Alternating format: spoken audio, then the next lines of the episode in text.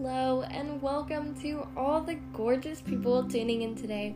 It's Emily, and today I'm going to be talking about body positivity and image on my podcast, Girl Talk. Here's a place where I talk openly about girl problems, body image, self love, and basically everything girls. Okay, so let's get started.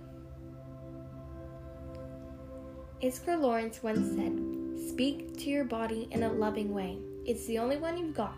It's your home and it deserves your respect.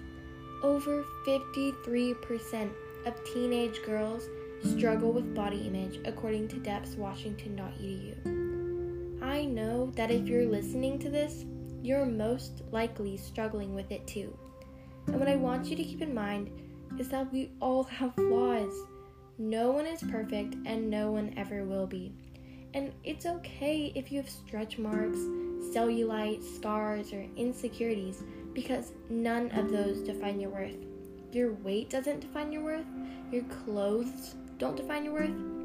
You do. Your body doesn't define your worth. You do. So stop letting the haters get to you. You don't need a flat stomach or a skinny waist to be beautiful. I mean, who cares? You're human. And humans have fat, skin, muscles, and organs in your body that keep you alive. So, yes, you're guilty of being a normal human with a normal body. And you might even be thinking, I love my body, but others don't. Well, guess what? It's your body, not theirs. Wear what you want because you don't dress for them, you dress for yourself. Or maybe if they say your weight is an issue, well, there is no weight limit to beauty. No one knows you. They don't know your past or what you've been through. So, why does their opinion even matter? Or better yet, why is it so important to you what others think? It's not your problem if they think about you in a certain way. So, stop making it your problem by letting it get to you.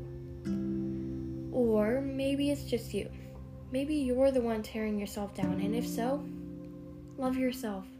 Loving yourself is the first step to body positivity. And whatever you're insecure about, forget about it. Throw those insecurities out the freaking window. We do not want those. Out with the old and in with the new. And the other day, I was actually watching a TikTok and I came across one by AshCash29. I have it linked down below if you would like to go see it. But it said, Stop looking for the light at the end of the tunnel and light that stuff up yourself. That really spoke to me because body positivity and loving yourself doesn't just happen. You have to work for it and practice positive affirmations. Do this for you.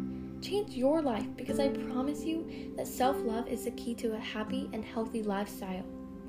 Something that might also help is a goal. Setting a goal for yourself every single day is extremely important. What I'm going to do is I'm going to set a goal for you, and I want you to try your best to complete that goal to the best of your ability every single day. I want you every morning, as soon as you wake up, to go to mirror or just sit down and tell yourself positive affirmations for at least five minutes a day. Saying things like, I'm beautiful and I'm gonna do amazing today and I can do it, or I'm a stunning masterpiece. I promise that if you do this, it will make you see yourself in a whole new way and be more confident in yourself and your body. If this doesn't help, also try visiting mindbodygreen.com. They have so many ways on how to be more mindful and body aware. Remember, I believe in you, and I hope this podcast helped. Don't forget to tune in next time, and remember to always take care of yourself and have a wonderful day. I love you all so much, and I believe in you.